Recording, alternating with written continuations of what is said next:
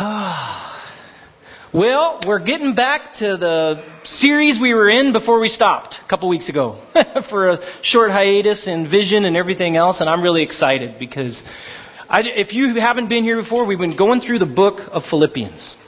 And for those of you that were here before, some of you were like, dang it. Because it's good, but there's a lot of stuff in there that's really hardcore. We're going through that book, great book. And in it, we've really looked at the idea of being stuck in these moments in life that can basically keep us from the freedom that God wants for each and every one of us. One of the real main themes of this verse, or of this passage and the whole book of Philippians, is these main issues that Paul really is approaching, that he's saying, look, there's two main issues that can get you stuck. And what I would say, if you're taking notes, it's really simple. It's the problems we can't handle and the people we can't stand. It's the problems we can't handle and the people we can't stand. And if you look at life and the situations that can get you stuck, it's typically a problem or a person. And it's those two things that I think can really keep us from the freedom that God has for us. And Paul was no, by the way, novice to these things, the people and the problems. He was stuck in prison awaiting execution from Nero. That's a problem. I mean, that's a big issue. Nero was known, in fact, there was a lumber shortage in the time of Rome because of the amount of crosses that were getting made. When you have a lumber shortage in a town because of crosses being made, you know there's a serious issue. He also describes the people that had him stuck. I mean, he was chained to a Praetorian guard that changed every 3 times a day, 18 inches away from him all day long, 24 hours a day. And if that wasn't bad enough, he's in prison, and there are people outside of prison who are mocking him and telling him he deserves to be there, supposed fellow Christians that are literally trying to stab him in the back and stab his ministry in the back and telling people that were Christians that the churches that Paul had started, that these people were coming in saying, see, Paul doesn't really know what he's doing. He's in prison. I mean, you name it. Paul had situations from people and problems. And yet he refuses to be stuck. He doesn't let that lead his life. He looks to the Savior, Jesus Christ. And in the midst of this, he shows us that we need to have the attitude of Jesus. The attitude of Jesus as well as the actions of Jesus if we're ever to be free from the moments that try to stick us. And he outlines this in chapters 1 and 2. He says the attitude of Jesus, it regards to people as a higher rank than you. If we're going to have that attitude, we have to look at people as if they're a higher rank than us. That's tough. Because I have junior hires. I mean, let's be honest. But if I'm going to treat them as God wants me to treat them, in the attitude I'm to have, I need to treat them with a rank higher than me. Not that I'm a doormat, but I respect them.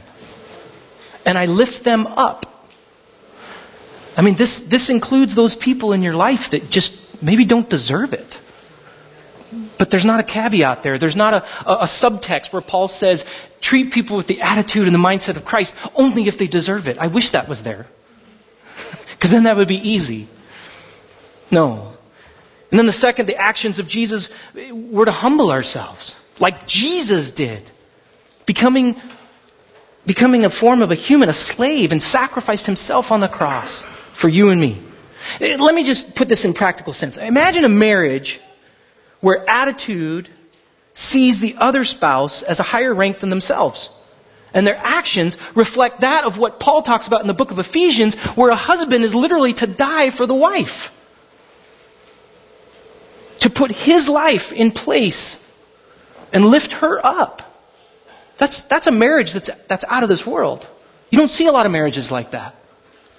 How about a school environment where Christian kids are no longer stuck in their own moments, but living with the attitude and the actions of Christ, and the lonely and the lost in that school are reached by kids who are living for Jesus and have his attitude and his actions. Imagine a church where people come not for themselves, but see anyone who walks through the door as someone that they can potentially love. They can potentially serve. They can help. We've refused to let church become another thing to be consumed like a movie or a program, but a place where we can truly live out the actions of Christ and serve those around us. So, as we've been looking at this, I think the question that comes out, well, why don't we just all live this way all the time? What is the moment that sticks us in this so that we can't necessarily do that? And that's what we want to look at today. It's what we would call the idea of selfishness. This is a simple thing. I mean, and honestly, I think we all struggle with this. There is none of us here that is completely 100% selfless. We wish we were more, or maybe you're like me. Maybe you wish more people around you were more selfless. If they would be selfless, life would be easier, right? Because then they could serve me. No, that's sometimes how we feel. That's how I feel sometimes. But that's the idea here. So take home truth, and I want to we're going to hit this the whole time here. It's real simple. Take home truth is this: to be free from selfishness, we must seek Christ and die to self daily, living as a sacrifice to those we serve around us. I know that's a mouthful, but we're going to pick this apart. So do me a favor, as we read, we're going to look at, if you could stand up, we're going to look at Philippians chapter 2, verses 12 through 30, and the idea of what Paul talks about here in being free from this moment of selfishness that can keep us stuck. The Apostle Paul says this in verse 12. He says, "Therefore, my dear friends, as you have always obeyed, not only in my presence, but now much more in my absence, continue to work out your salvation with fear and trembling. For it is God who works in you to will and to act in order to fulfill his good purpose. Do everything without grumbling or arguing or complaining, so that you may become blameless and pure, children of God, without fault, in a warped and crooked generation. Then you will shine among them like stars in the sky as you hold firmly to the word of life. And then I will be able to boast on the day of Christ that I did not run or labor in vain. But even if I am being poured out like a drink offering on the sacrifice and service coming from your faith, I am glad and rejoice with all of you. So you too should be glad and rejoice with me. I hope in the Lord Jesus to send Timothy to you soon, that I may also be cheered when I receive news about you. I have no one else like him who will show genuine concern for your welfare. For everyone looks out for their own interest, yet not those of Jesus Christ. But you know that Timothy has proved himself as a son with his father, he has served with me in the work of the gospel. I hope, therefore, to send him as soon as I see how things go with me. And I am confident in the Lord that I myself will come soon. But I think it is necessary to send back to you Epaphroditus, my brother, co-worker, and fellow soldier, who is also your messenger, whom you sent to take care of my needs. For he longs for all of you and is distressed because you heard he was ill. Indeed, he was ill and almost died. But God had mercy on him, and not on him only, but also on me, to spare me sorrow upon sorrow. So therefore, I am all the more eager to send him, so that when you see him again, you may be glad, and I may have less anxiety. So then, welcome him in the Lord with great joy and honor people like him, because he almost died for the work of Christ. He risked his life to make up for the help you yourselves could not give me." Okay, you may be seated. I know it's a long passage, but believe me, when you chunk it all together, there is a main theme here that Paul is truly talking about. The first thing I would point out, and it just comes straight from that take-home truth, is to be free from selfishness means we need to seek Christ daily. He says, "Therefore, my dear friends, as you have always obeyed, not only in my presence, but now much more in my absence, continue to work out your salvation with fear and trembling." Literally, continue to seek Christ. Continue to seek him. See, therefore, what he says, I mean, when you see the word therefore in the Bible, it's always there for something before it. So we have to remember that, therefore, since you have seen, you need the attitudes and actions of Christ. That's all he's been outlining. Since you've seen that, continue to seek him. Continue to seek him. Continue to work out your salvation with fear and trembling. Every day, we are tempted to forget that we need the attitudes of Christ. And so we don't always have his actions. Paul here is just reminding them very simply, you need to look to and follow Jesus. See, we need to remember, and this is important, because a lot of times what we can do is we can religify this. That's just a real simple word that I made up right now. We can religify things. I mean, we make it really silly. Oh, I got to work out my salvation through fear and trembling. We see that as a do-based society, as a very religious understanding of, I need to do more for Christ. No. See, Christianity is not about what you do, it's about who you follow. Literally what Paul is saying, if we take the therefore and we take all the things he's been lining up, it's just trusting Christ more. Yeah, but you don't understand. I got to trust him more. You've got to work this out. Yeah, but I'm really bad at, yes, that's why you have to trust him more. No, but I can do that. No, you've got to trust him more. That's the working it out. That's not, oh, now I need to go and do something for Christ. No. It's hanging with him. It's being with him. For it is God who works in you to will and to act in order to fulfill his good purpose. Do you see how we have to see that last part? Because it's not about you. It's not about me. It's about him. See, the key to being free from destructive attitudes and actions is always found in God himself. If we go to work seeking what we want, we will have a selfish attitude. See, if I go to my job and it's about me, then you're going to get you. Does that make sense? If you have a marriage and it's based on what you want, then you will get what you back. You'll never get the attitudes of Christ if it's about you. And your actions will destroy the relationships, the career, everything else around you. See, this can even happen in church. If you go to church seeking what you want or what we want, then we miss the opportunity in seeing Christ move in others and the world around us. See, we live in a society that is very much about what you want. You can have it your way. I mean, has anybody ever sat in a fast food line and waited more than 5 minutes? Doesn't that just rub you raw? I mean, don't you just want to kill somebody? How about bad service? Do you know who I am? And you just told me to wait? Oh, no, you didn't. You get what I'm saying? I mean, this is the society we live in. That is not Christianity. Christianity in its essence played out is attitudes and actions of Christ, who said the Son of Man has no place to lay his head. He was homeless, people. He served. He got to a cross, and he did it for you, and he did it for me. Not my will. His will be done. This is radical. This is 100% completely different than anything you will experience today. And yet we have a tendency to make church, family, career, everything about what we want. Seeking Christ is the difference between a master decision and a moral decision. Now, I know this seems to take a different twist here, but I want you to see this. See, following Jesus has never been about a moral thing or making better choices. The truth of morality-based Christianity is still based on me. It's still based on you. What can I do? There's no grace. Kids come out of Christian families all the time where instead of meeting the Master Jesus, they were given a bunch of morals and they walk away once they leave the family because they blew it. You know, the interesting thing is it takes 2 weeks for a high schooler, once they get out of high school and they go into college, it takes 2 weeks for them to lose their faith completely. 2 weeks. Because this is what happens invariably. They leave, they go to this school, and then they get challenged with something. There's a temptation. Maybe there's a party and they get drunk or they have an illicit relationship or something happens where they're tempted and they fall. And this is what they do. The cloak of morality they were wearing is now taken off and they go, I guess I'm not a Christian anymore. As if Christianity was about something they did or didn't do.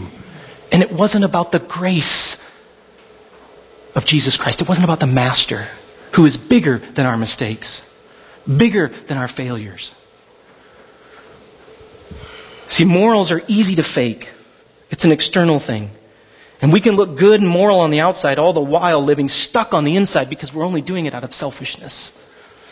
To look good and be good.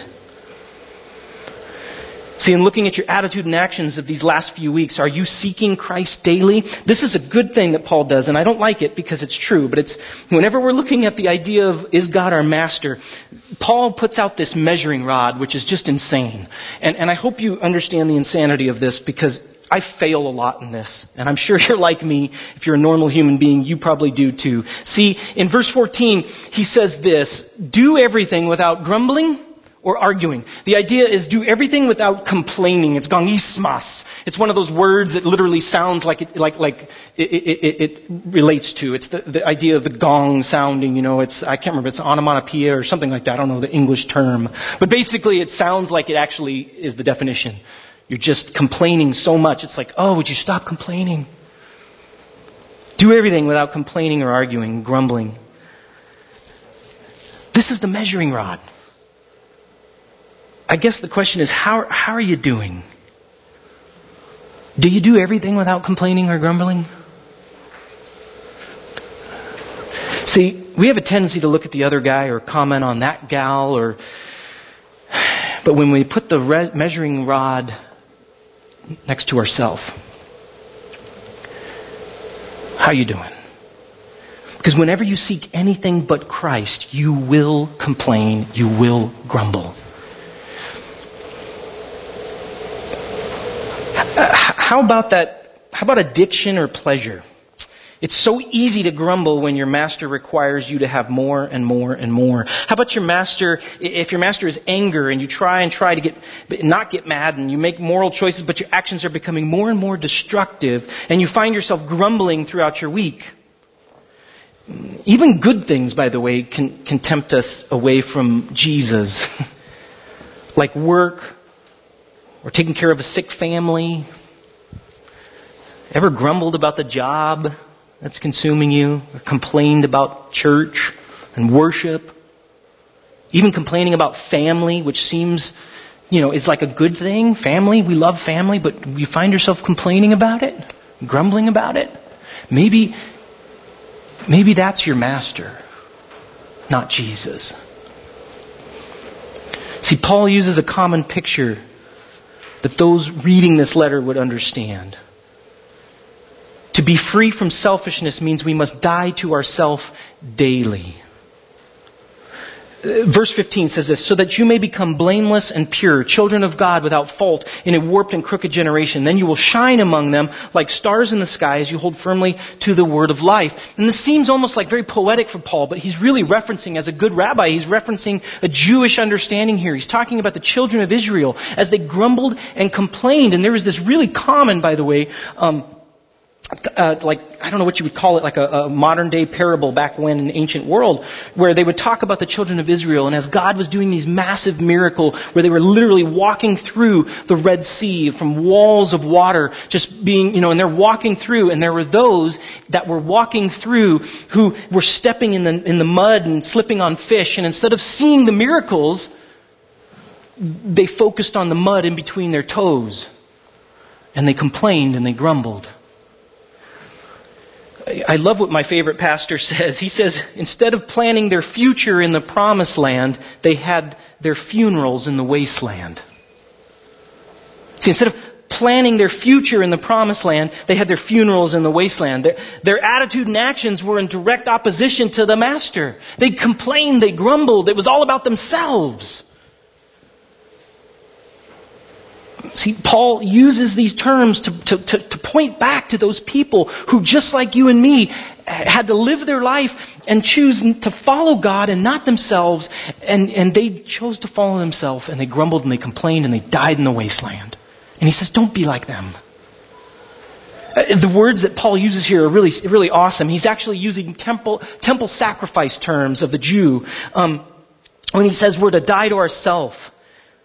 It's the idea of blameless and pure are actual temple terms of a offering that they bring that's pure and unblemished before God that they're going to slaughter. And he says, you're to be that offering. Pure, blameless.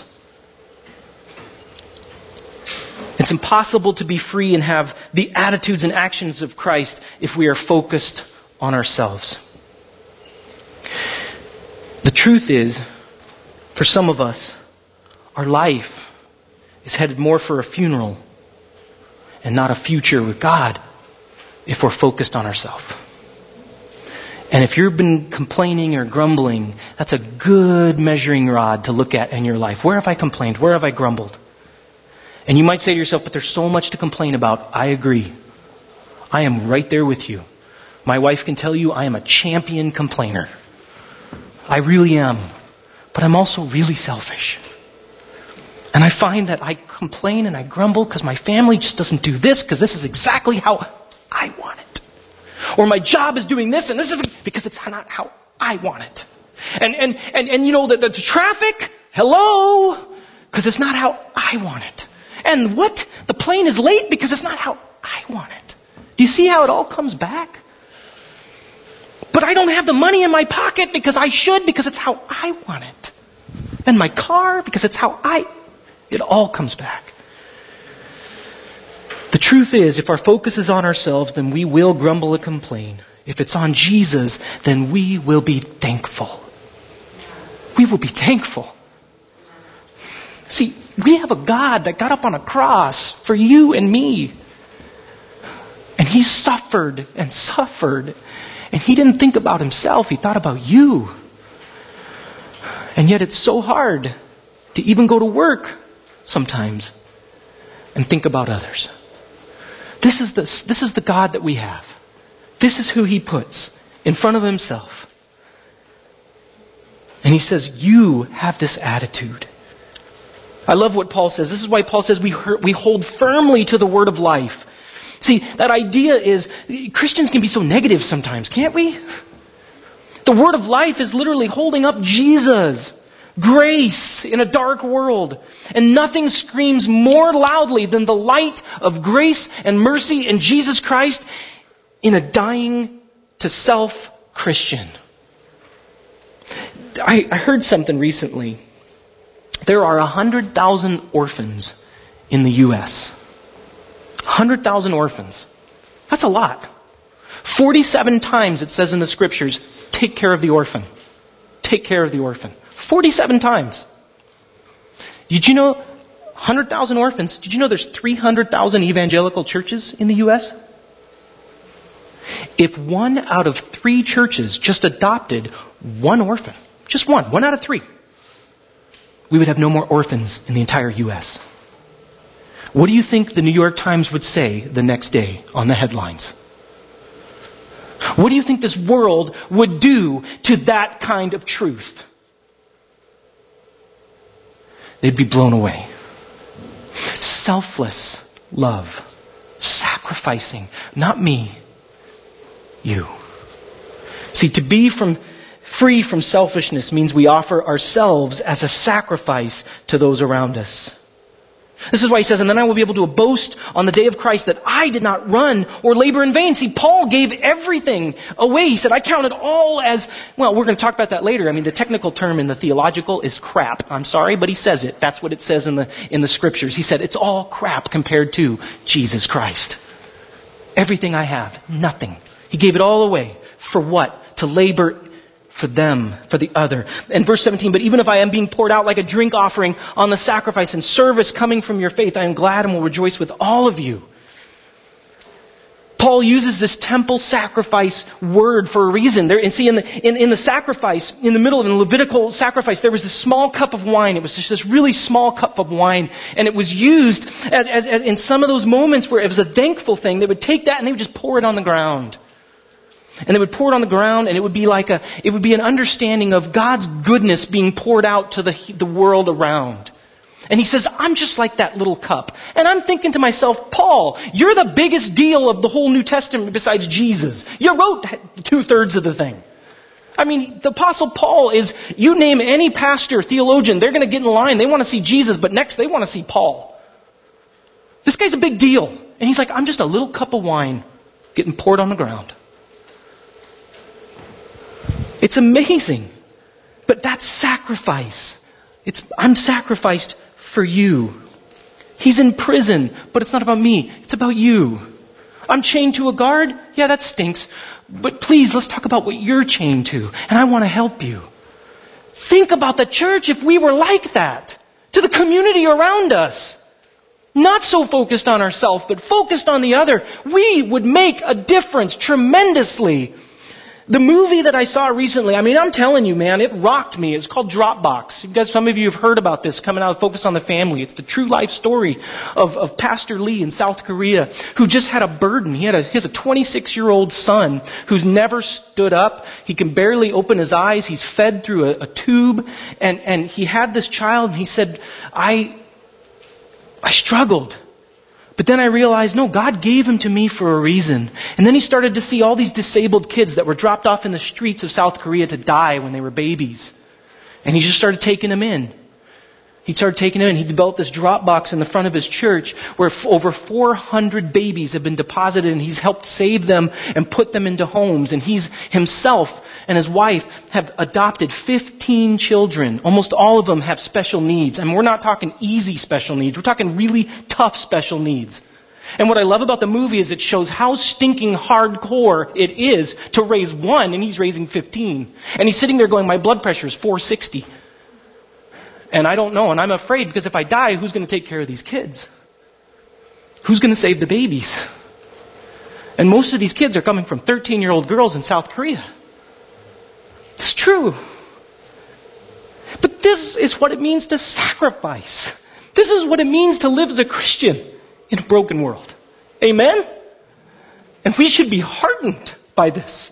Sorry, I get a little emotional. Paul gets it. His life is just an offering being poured out. Paul is free. He's not stuck. So you too, verse 18, should be glad and rejoice with me. How would this change your day to day? How would this change your relationships at work? How would this change your relationships with your family, with your neighbor? Knowing each day you are to be a sacrifice to others and not here for yourself.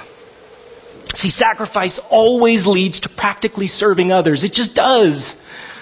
It just does. We're not called to serve everybody, but we are called to love somebody.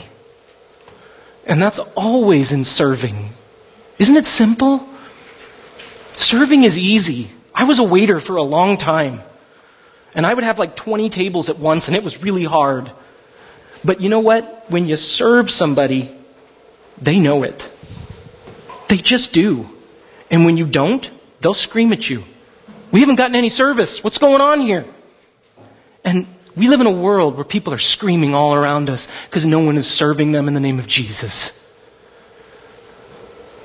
Are you going to serve them? This is why Paul brings up Timothy and Epaphroditus. It's a long verse that we've been reading, but this is something we need to see, because Timothy and Epaphroditus are great examples of Christians who sacrificed and served. For everyone, look at what he says, verse 21, for everybody in the world looks out for their own interests. People are selfish. It's just the way of the world. That's what he says. But not those of Christ Jesus, not Christians. But you know that Timothy has proved himself. He doesn't serve himself. He serves Jesus. Timothy passes the attitude test. He has the actions of Christ. And Paul lifts him up. He's a kid. Timothy's a kid. And Paul's lifting him up. He's a teenager. Because when push comes to shove, Timothy sacrificed and said, not my will be done, God's will be done.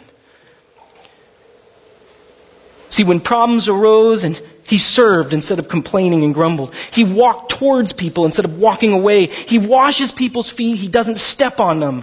Epaphroditus was the same way. Epaphroditus is a very overlooked character of the Bible. But here's a guy who hears that Paul is in need. And at the church of Philippi that Paul is writing to, they said, we should do something for Paul, because in prisons in those days, you were put in prison, and if no one gave you water or food, you died. If no one gave you clothes, you didn't have any. There were many people in prison who were naked. That's why Jesus says, when I was naked, you clothed me. Because there's that idea of the prisoner has nothing and no one cares for them. And so Paul is sitting in there waiting and praying, Lord, please take care of me. I need water. I need food. And the people in Philippi say, we should take care of Paul. Who are we going to send? We can send Epaphroditus. Why? Because he is a servant of the Lord. And they send Epaphroditus with a bag of money. Now, I want you to understand this here. We have Christians being put in jail just for being Christians. Here's a Christian in jail. Do you think the authorities are looking to see who's going to serve this Christian in jail? Probably other Christians. Epaphroditus takes a chance. And he not just serves him and comes and risks his own life to serve Paul. What does he do? He brings a bag of money. That's literally like painting a target on you in the ancient world. A Christian with money? Ooh, that's very tempting. Because I can do anything I want to a Christian. They're not even people. And he does whatever it takes to serve. And in that day, there was a thing going around called the Roman fever. Roman fever. Many people died from it. In fact, it was a plague that swept through Rome and killed many people. And as the rich were leaving Rome, in fact, that's one of the reasons why they say Nero burnt down half of Rome was because of the plague. They were trying to get rid of the plague. And in that day, you want to get rid of the plague? Just kill all the people. Burn them. So here we have Roman fever. So Epaphroditus is not only a Christian going to visit another Christian, he's also got a ton of money here to help, and that's dangerous. And then he's going into a town where Roman fever is prevalent. And guess what? He gets sick. He almost dies. But he still perseveres. You see the sacrifice and the serving? This is why we have a great tradition in people. And guys, I don't think we have to look to the book of Philippians to see this. We can see this in each other today. I see people and I hear about people who are constantly sacrificing and serving Jesus, and they're doing it with others. So what does this mean for us right now? I want to read something real quick to you, and it's just out of the book of Romans chapter 12. And it's out of the Message version, but I believe it just practically puts this idea of what does it mean to sacrifice and serve. Paul says this, so here's what I want you to do. God helping you. It's all about God. Take your everyday, ordinary life, your sleeping, eating, going to work, walking around life, and place it before God as an offering, a sacrifice. I love that. This is why I love this translation of this passage. Think about it. Wait, you just want my work life? Yeah, put it before God. You want my time when I'm making dinner? Yeah, put that before God. You want the time when I have to take out the garbage for my parents? Yeah, put it before God. You mean the time that I'm sitting there at lunchtime? Yeah, put it before God. You mean the time I'm sitting in traffic? Yeah, put it before God. Everything, your ordinary life. And then he says, embracing what God does for you is the best thing you can do for Him. Don't become so well adjusted to your culture that you fit into it without even thinking where everyone thinks about themselves.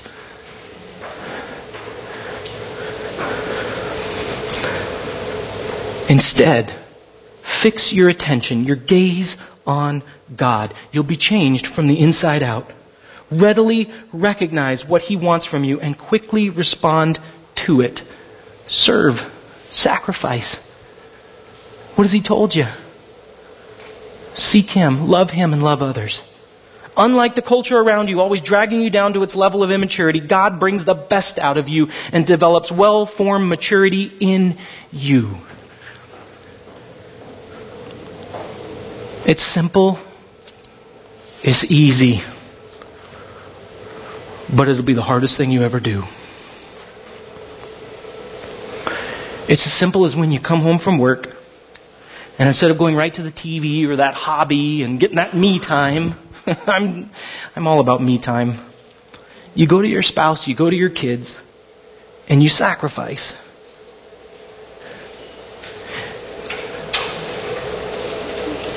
And you engage them in their wants and their needs. And with the help of Jesus, you seek ways that you can serve your family in the ordinary living. And you know what that means for me? It means doing the dishes. I hate doing the dishes. You know what I found out, though? Doing the dishes is a very manly thing. Don't let anybody tell you it's not a manly thing. You go to any restaurant, and you're going to see a man back there doing the dishes. And they get paid for it. That's right. Best dishwashers in the world are men. I'm going to be sexist about that. Because I've worked in like hundreds of restaurants and seen a lot of them. And it's always a man doing the dishes. Just saying. So if someone says you're not being manly by doing the dishes, you send them my way. Give them an eye massage. But you know what? That is simple. I don't think there's anything more holy than a teenager taking the garbage out before being asked. There's nothing more holy in worship than in sacrificing their own needs and putting others, their parents, in front of theirs. What if a sibling were to clean the room of the other sibling and they didn't even know it? And they didn't do it. I'm looking at you, teenagers. Think about that. You clean your sister's room, you clean your brother's room, and you don't go in and say, by the way, I cleaned your room. You owe me. No, just serving them. Serving them. Sacrificing. Why? Because I want to place others ahead of myself.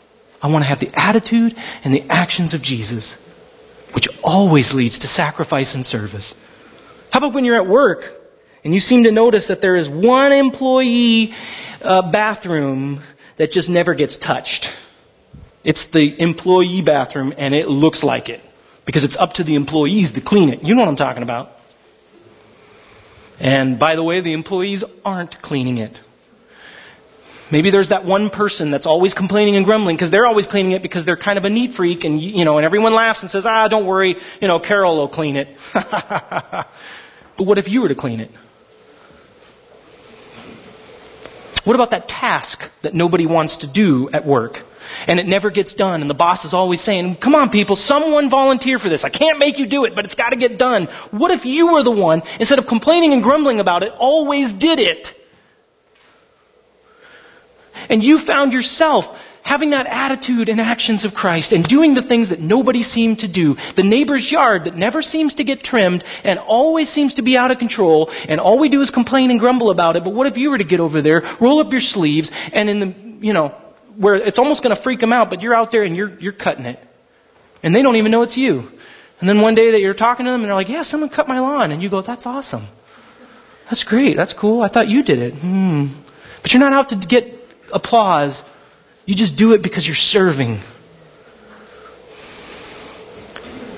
And you don't put it in people's face. But you do it humbly and quietly like Jesus did. How about that person that drives you nuts? Goes out of their way to offend you, yell at you, and tell you you're a bad person. How about that boss at work that you just can't stand and you really feel like you could have their job because they stink at it? And you can tell me 102 different ways that they stink at it and you're way better than them.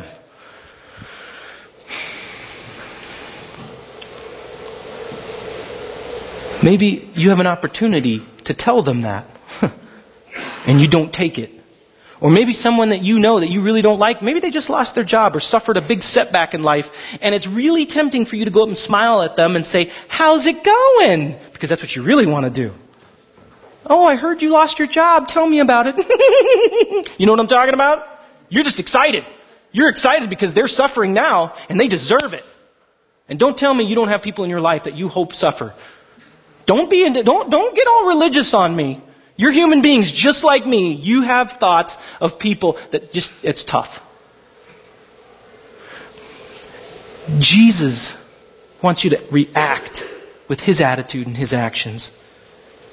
And maybe it's time for you to take that money that you have set aside and pay a bill of theirs. And bless those who persecute you. Pray for those that hurt you. Maybe you can bring them a meal. And they're going to look at you and go, why did you do this? Because I love you. That's huge. Can you do me a favor? Let's close our eyes. Let's bow our heads. It's truly simple. Maybe God's not calling you to put a Dropbox in front of your house where you receive babies that are discarded. I mean, that's a hardcore thing. And God's maybe not calling you to pack up everything and move to Burkina Faso and work with indigent people who are literally dying. And I mean, that's sometimes what we do, though, isn't it? When it comes to serving Christ, we think of these big, grandiose things. Really get this simple, please. It's typically the person right next to you. It's the kids in your house. It's the spouse. It's the family member. It's the neighbor. It's the people you work with. It's the route you drive on every day. It's the ordinary, sleeping, working life that we offer before God. We are a drink offering to be poured out before Christ. What I'd love to have you do is, if there's a lot of space in your bulletin, if you want, just write out some practical things that you can do to sacrifice and serve. Maybe it's your family. Maybe it's your coworkers. This is simple.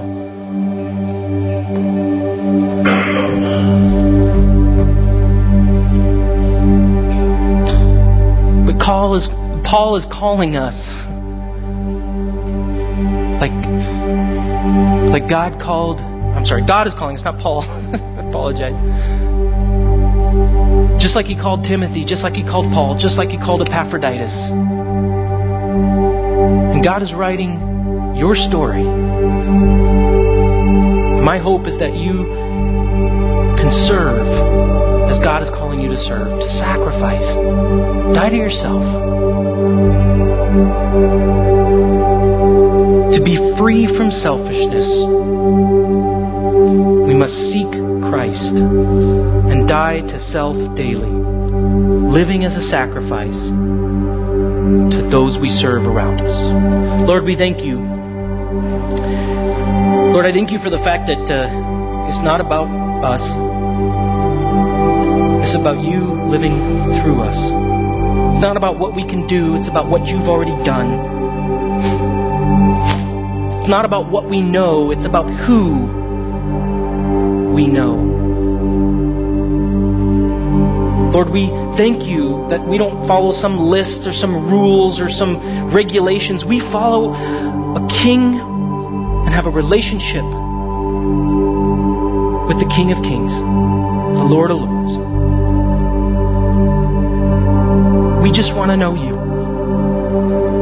And we want to give our life to you and be that sacrifice you've called us to be. Lord, many of us here should have a list. And it's not a to-do list. It's a list we want to offer to you. Maybe there are people on this list, Lord. Maybe there are problems on this list. And we need to say, here, take it. I can't do it anymore. And God, that's all you've been asking of us, is just to give our burdens to you. Maybe it's that neighbor. Maybe it's that struggle. Maybe it's that job. But God, you've been calling us to do this, and we want to give it to you now. Father, give us the strength and the courage to do this, in knowing that you are trustworthy and that you have not called us to do more, but just give you our lives, because you've done it all. May we be the Christians in this world that serve you, that are selfless. This world is dying and it needs to see that. We thank you.